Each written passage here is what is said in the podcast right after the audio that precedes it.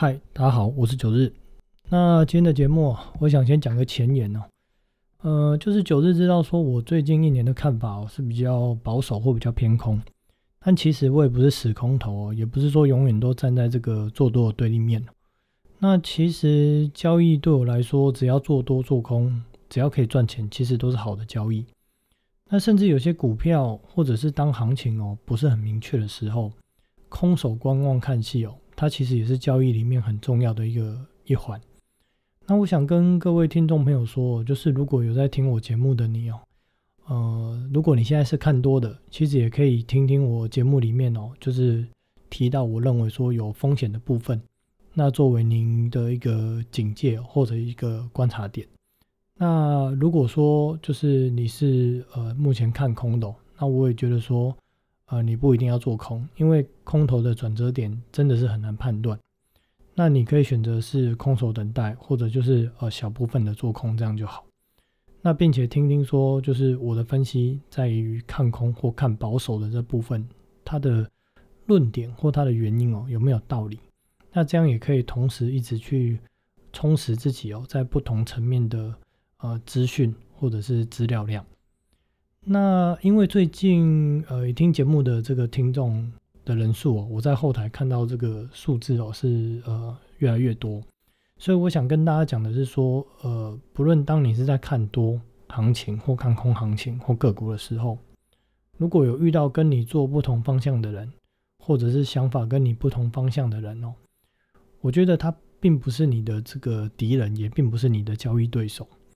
因为永远哦都是。大户或者是外资，还是那些银行家，就是那些掌握领先资讯的这些有钱人哦，那些对象才是我们的交易对手。所以我们要去破解他们的动向，或者去揣摩他们的想法，然后并且要么就是可能就是知道说他什么时候要去做方向转变，或者就是跟着他的部位哦去做多或去做空哦。我认为这个才是一个比较正确的一个心态。那另外哦，就是说，在不同的观点或不同的看法上面哦，我们要去多听、多了解，不论是对的或错的啊。如果错，我们会知道说哦，他讲错在什么地方，他什么论点有问题。如果是觉得是对的，那我们也要去找资料去佐证他讲的东西到底对不对，还是只是听起来很对，但其实它里面可能有一些盲点。这样的一个方式哦。才可以让自己在交易的一个路上哦，更加的一个成长。好，那再来我们来聊聊最近行情的一个部分哦。过去两周台股的一个部分哦，一些先前比较热门的族群哦，反倒比较平静。呃，但是这两周疯狂的族群哦，就落在了这个电动车概念股跟元宇宙概念股。那主要是因为美股的这个特斯拉嘛，股价喷出去，挣上千元。那另外，F B 哦也成立了这个控股公司哦，Meta，哎，反正就是 F B 它改名了，他在炒这个元宇宙的这话题。那这个 Nvidia 它也搭上了这个宇宙股的题材哦，股价也是飞天。那两周之前，九日有提到说，我认为哦有三个原因哦，有可能让十一月有一个修正的点。那之前我是看修正的空间比较多了，但是目前因为整体的市场氛围哦，在这个呃，FOMC 会议之后，感觉好像市场不太关注于通膨，或不太关注缩表这议题哦，所以我认为可能修正的深度它可能会有一些调整，也许大概就是修正个十 percent 左右。那提到这三个点哦，分别是恒大的事件的后续，以及十年债哦跟债务上限的部分哦。那债务上限部分，我是认为，纵使这个共和党哦、民主党哦闹得很僵。或者是立场不同哦，不过也应该也是不至于让这个美国公债哦、美国国债违约哦，所以我认为这个债务上限应该到时候还是会通过。那在恒大的这一部分哦，就先来聊聊有关于大陆房企的这个新闻哦，在这个继恒大之后，十一月四号又传出中国房企佳兆业集团哦，它没有办法去支付这个五百五十八亿的这个汇兑哦，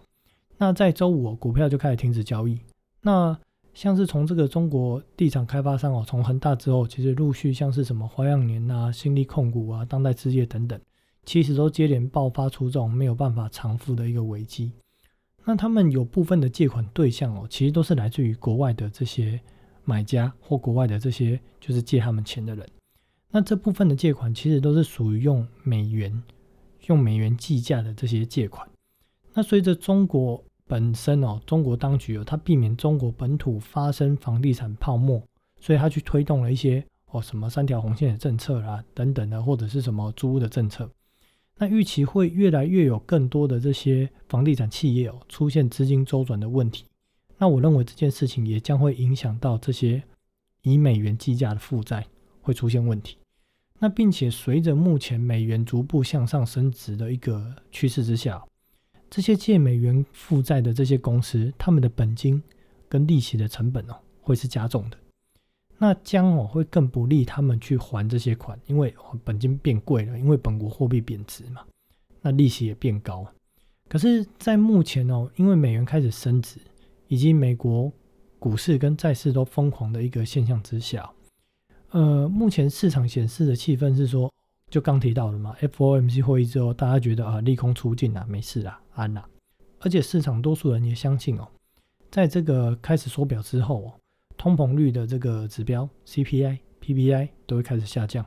所以无所畏惧的做多。那另外也因为美元开始缓步的升值之下哦，其实我们可以看到资金已经慢慢的从一些海外新兴国家回流到美国。那美国市场哦，最近的股票市场哦，其实比起雅股来讲哦，它是更为火热。那讲到这边，我想要聊一些想法，就是其实从这个二零二零年开始疫情之后，联总会开启了这个无限 QE。那造就了很多美元从美国本土外溢到世界各国的股市哦，那有这种喷出的一个效应，那也造就了许多国家低利率之下，很多人开始借钱去做这所谓的投资理财，就像台湾有很多的呃散户啊，或者说小白啊，去借钱开始做股票。那最早的时候，像是一些指标股、疫情股的那个美德、美德医疗，后来到这个航运的三雄。那我知道说，其实很多股票在疯狂的时候，它喷出的速度、上涨的速度都很快。那我也确信，只要说交易行为上面的做法是敢追趋势，就是看线追势的那种交易者，其实他可以在这种股票上赚得到钱。只是我一直在我的节目一直来讲，我就是说，因为我学到的观念是，这种股票它上去的速度很快，可是下来的速度也很快。就是它的头部的转折点是不会有整理的，也不太会有什么 M 头，可能就是哦上去那直接 A 转就直接就下来，所以这样的股票要走，就是如果走的太慢，或者是说如果跌下来又觉得说哦好便宜哦，那再去买买这半山腰的人，通常很容易最后都是赚钱弄到赔钱。那像这种股票为什么会这样子冲上去 V 转冲上去又 A 转冲下来，就是因为它没有。实质的基本面去作为它股价的支撑，就是靠我这个筹码面或者靠消息面，所以上去下来都很快。那我自己我本身会做的股票类型哦，因为像我以前是散户，什么都不懂的时候，我也很敢拼，只要看那个线情哦，就觉得哎不错。那再加上研究一下基本面跟题材，我就很敢冲。可是自从自有了这个法人经验哦，做了研究员之后。我去买股票出手都变得很谨慎，我会基于就是有基本面、有 EPS，以及有前瞻性哦，去给予这个本益比，然后去找便宜的这个股票，然后去布局它去做多嘛。那在上涨的时候，你会比较知道说，哦，它现在是基于基本面，所以它上涨是属于有有实力的上涨。那这样的一个持股的心态哦，就比较容易抱得住，心里也比较踏实。那到这个目标价附近哦，有机会哦，可以出场时候，其实可以再观察，哎，有没有多余的力道，还是说它的基本面有没有继续变得更好？那这时候都还可以有慢慢观察、慢慢去分析哦，去判断的时间点。那要下车的时机或要下车的这种呃空间时间来讲，也会相对的多，相对的安全。所以并不是说单纯追逐刚刚讲的这种什么。呃，趋势股啊，或题材股的股票啊，交易不会赚到钱，它是会赚得到的。只是在我的观念上，这招要用的时间点，就是要在那种股市哦，就是很疯狂的尾声的那种一年一年半的时间，它很好用。可是这种股票它转折的时间点，就是它要跌下来转折的时间点，它很难掌握，所以它风险很高。所以在我的观念上，我不太会去推荐这种交易方式。只是我并不是说这样的交易方式是错误或赚不到钱，并不是，只是我不推荐。那简单来说，在股票市场多空循环的一个末期哦，很多股票的上涨它其实是脱离基本面的，而且因为资金面跟题材面哦主导了这些股票的上涨，所以这种股票上去的快，下去的也快，它很难拿捏。那这种股票最大的陷阱就是说。刚有提到嘛，一旦开始转折向下之后，下跌的过程，很多人会觉得这股票哇变得好便宜，所以这个股票基本面哦遭到错杀了。那跌了很多下来，就会很多人就会趁机去捡便宜。那往往一旦这样子做了之后，就很容易造成之前赚的钱，然后又倒吐回去，然后甚至发生亏损的状况。其实几乎亏都是亏在这个时候。那像这样的一个交易模式哦。在正常的多空的循环里面哦，多头行情哦，可能适用的就是那个陌生段的一到一点五年的那个周期。可是多数时候，那个五六年的时间哦，能够涨得稳、涨得久的股票，其实大多都是有基本面作为支撑的股票。好，那再回头来讲，刚刚中国这个房地产企业这个债务的问题哦，那简而言之啊，就是当我们看到哦美元指数一旦突破九十五的这个。价格带来这个压力哦，向上喷出之后，这些原本本身营运状况就已经出问题的企业，这个时候当他们的美元的债务的成本跟本金哦又再度加重之下，就会产生大量跳票的问题发生。那这时间点到底在什么时候呢？就是刚刚讲的，如果看到美元指数突破九十五向上喷出去的时候，有很可能就是有很高的几率它就是引爆点。那在第二点哦，十年债殖利率哦这部分就要先来讲讲美元。那因为市场开始预期哦，就是在 FOMC 会议之前就已经预期会开始缩表，所以我们可以看到，在过去两三周以来哦，最强的股市是美国股市，因为资金回去嘛，那美元就开始涨，那就更多的资金回去，那资金回去之后，它其实都会想要找一些投资标的，所以最强股市哦，最近来讲就是美国股市，那反倒是亚洲股市哦，其实表现都是相显比较平淡一些。那我们再看这些汇率哦，我们像看这个韩环。它其实已经开始领先台台币哦，开始在对美元哦，开始在做贬值。那因为台股主要就是半导体的龙头台积电嘛，所以目前台币的汇率哦还是相对强势。但我是认为最后一定会开始哦对美元来去做贬值，而且这时间点应该很快，在一两个月内就会开始有明显的趋势发生。也就是说，现在的状况是很多新兴国家外资已经开始把他们投资的资金哦，开始慢慢抽资回去这个美国的本土。那另外还有一大部分的原因是因为汇率的一个因素哦，因为如果说呃从美国出去的这些他们的资金的投报率，一旦美元相对于当地的货币它是升值的，而当地的货币是贬值嘛，它贬个十趴来讲哦，对他们的资金来说，可能他们在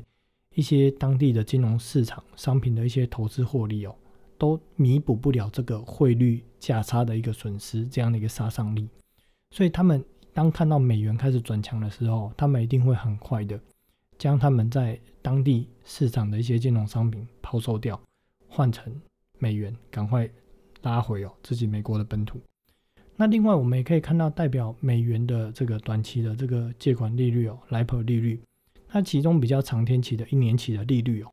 已经从九月份的下旬零点二六 percent 左右，已经涨到了零点三六 percent。那如果到时候我们观察短期的 LIBOR 利率，可能是呃隔天的一个月或三个月的利率也开始拉升的时候，这个时候就十分的小心。而在这个十年债这几天债券价格的上涨哦，主要原因就是刚提到了海外资金回流美元，那以及市场预期通膨可能真的只是暂时的一个状况下，所以吸引了一大票资金哦去抢这个十年债，就是认为说哦应该很便宜，那通膨可能会趋缓，所以这个价格不会跌，赶快买。那进去买这些便宜的十年债哦，我的想法是说，我认为这次的通膨的原因哦，是源自于供应链的打解，再加上大量的 QE 从金融市场外溢到实体经济两个层面去推动，而且在世界各国，包含了美国 PPI 都还在上升的一个状况下，我认为消费者物价指数这一端，消费端它不可能那么快下来，因为从制造端到消费端哦，它至少会有。六个月左右的一个延迟时间。那另外在供应链的一个问题来讲，目前打结的程度，我认为至少要半年以上的时间，才有可能把这个结给打开。因为太多的因素混杂在里面，导致这个供应链打结。那像叶伦他也讲说，他认为是明年的第二季、第三季哦，才有可能会趋缓。但趋缓跟解决哦，这是两码的事情。所以我认为，纵使开始去缩表，它也没有办法抑制通膨趋势。真的要抑制的通膨趋势哦，一定要么就是供应链趋缓了，或者是所谓的升息。但是我认为这两件事情现在都不可能，所以通膨这件事情会持续。因此，只要后续美国公告的 PPI、CPI 继续高于市场的预期，也就是说通膨的状况继续发生的状况之下，就会使得市场开始产生资金会开始紧缩，或者会是开始升息的这种预期心理。那如果这种预期心理开始发作，就是会造成货币市场里面最重要的回购市场。短期借钱的利率就会开始提高，那同时通膨的预期心理也会使得十年期美国公债的价格下跌，也就是十年期美国公债的殖利率会开始走高。那另外在十年期债券的这个收益率哦或殖利率哦到底有什么重要性？因为我一直提嘛，那主要是因为在全球有五十兆美元的资产，它的利率定锚是根据。十年债的利率作为参考，因此一旦十年债的债券价格值利率开始向上，所有债券的利息，它的利息的这个趴数都会提高。那像是一些企业债或者是 MBS、ABS 等等债券，它的债券价格反过来嘛，债券价格都会出现下跌。这个时候就会使得持有这些债务的哦投资人，他会开始抛售相关的资产，那这些债券价格就会跌得更快。那这些债券的发债的公司或发债的单位，它的借款的成本就会增加。而现在市场里面哦，杠杆开最大的资金是什么？就是对冲基金。他们拿国债哦去抵押，那债券价格哦一旦开始下跌哦，他们也会因为债券价格下跌，需要开始补保证金。那这个时候一旦他们手上其他资产也开始价格下跌，就会出现需要大量抛售资产或者是解杠杆的行为发生。那另外，目前最重要的问题就是通货膨胀这个部分，因为消费者的薪资成长哦，它跟通货膨胀速度是有出现很明显的差异，所以这个问题哦，如果持续好一段时间哦，它就会造成所谓的停滞性通货膨胀。最简单的想法就是说，我们就想象哦，如果当我们的薪水是固定哦，一个月哦三万、四万、五万。可是每个月呢，开始去买这个卫生纸啊、加油啊、便当啊，什么都在涨价，十趴、二十趴，开始一直在涨价。买饮料也在涨价，还是青菜、蔬果、肉类、牛奶，什么都在涨的时候，你就会开始去降低你的购买欲望，或降低你的消费金额，因为你的薪水是有限的嘛。但是物价涨价是明显高于你薪水涨价速度，那这时候就会开始考虑说，那是不是不要买外食，改成回家自己煮？哦，可能开车改成坐捷运、坐公车，那并且会去减少一些消费性的呃产品的购买啊，像是手机啊、笔电啊、升级产品等等，我们就会想说啊，那算了，等过一阵子有降价再来买。那如此一来，企业端的一个营收也会开始下滑，那它就会产生一个通膨之后的一个恶性循环，那停滞性的通膨它就会发生。那如果目前在听节目的你哦，有经历过二零零八年那一波景气哦，从很热啊。到突然很冷的这个过程哦，那你就会十分有感。那至于说这些通膨的观察数据哦，以及要观察哪些关键的利率指标，就是有关于刚讲的货币市场、回购市场等等，然后以及要怎么去计算货币市场流动的活水啊有多少这些东西哦，我我如果用讲的，应该大家听过去也不知道在听什么，一定听了会很茫然，然后会很想睡觉。所以之后如果我有机会，我会在 FB 的社团。或者是在这个 YouTube 频道，我会用一些图片来去做说明哦，这样大家才会呃听得懂听得懂我在说些什么。好，那这边做个结论哦，就是未来哦这段时间哦，大家都要密切观察美元指数跟美国十年期债券的殖利率，还有美国的通膨数据 CPI 跟 PPI，因为一旦这个指标哦刚讲的美元指数、十年债殖利率还有 PPI、CPI 一旦开始继续上升。货币市场哦就会开始出现动荡，然后再加上停滞性的通货膨胀，全球的股市哦连带台股都会有一段很深很长的景气修正期。那至于这个详细的时间呢会是什么时候，我会在之后的节目再来去做分析。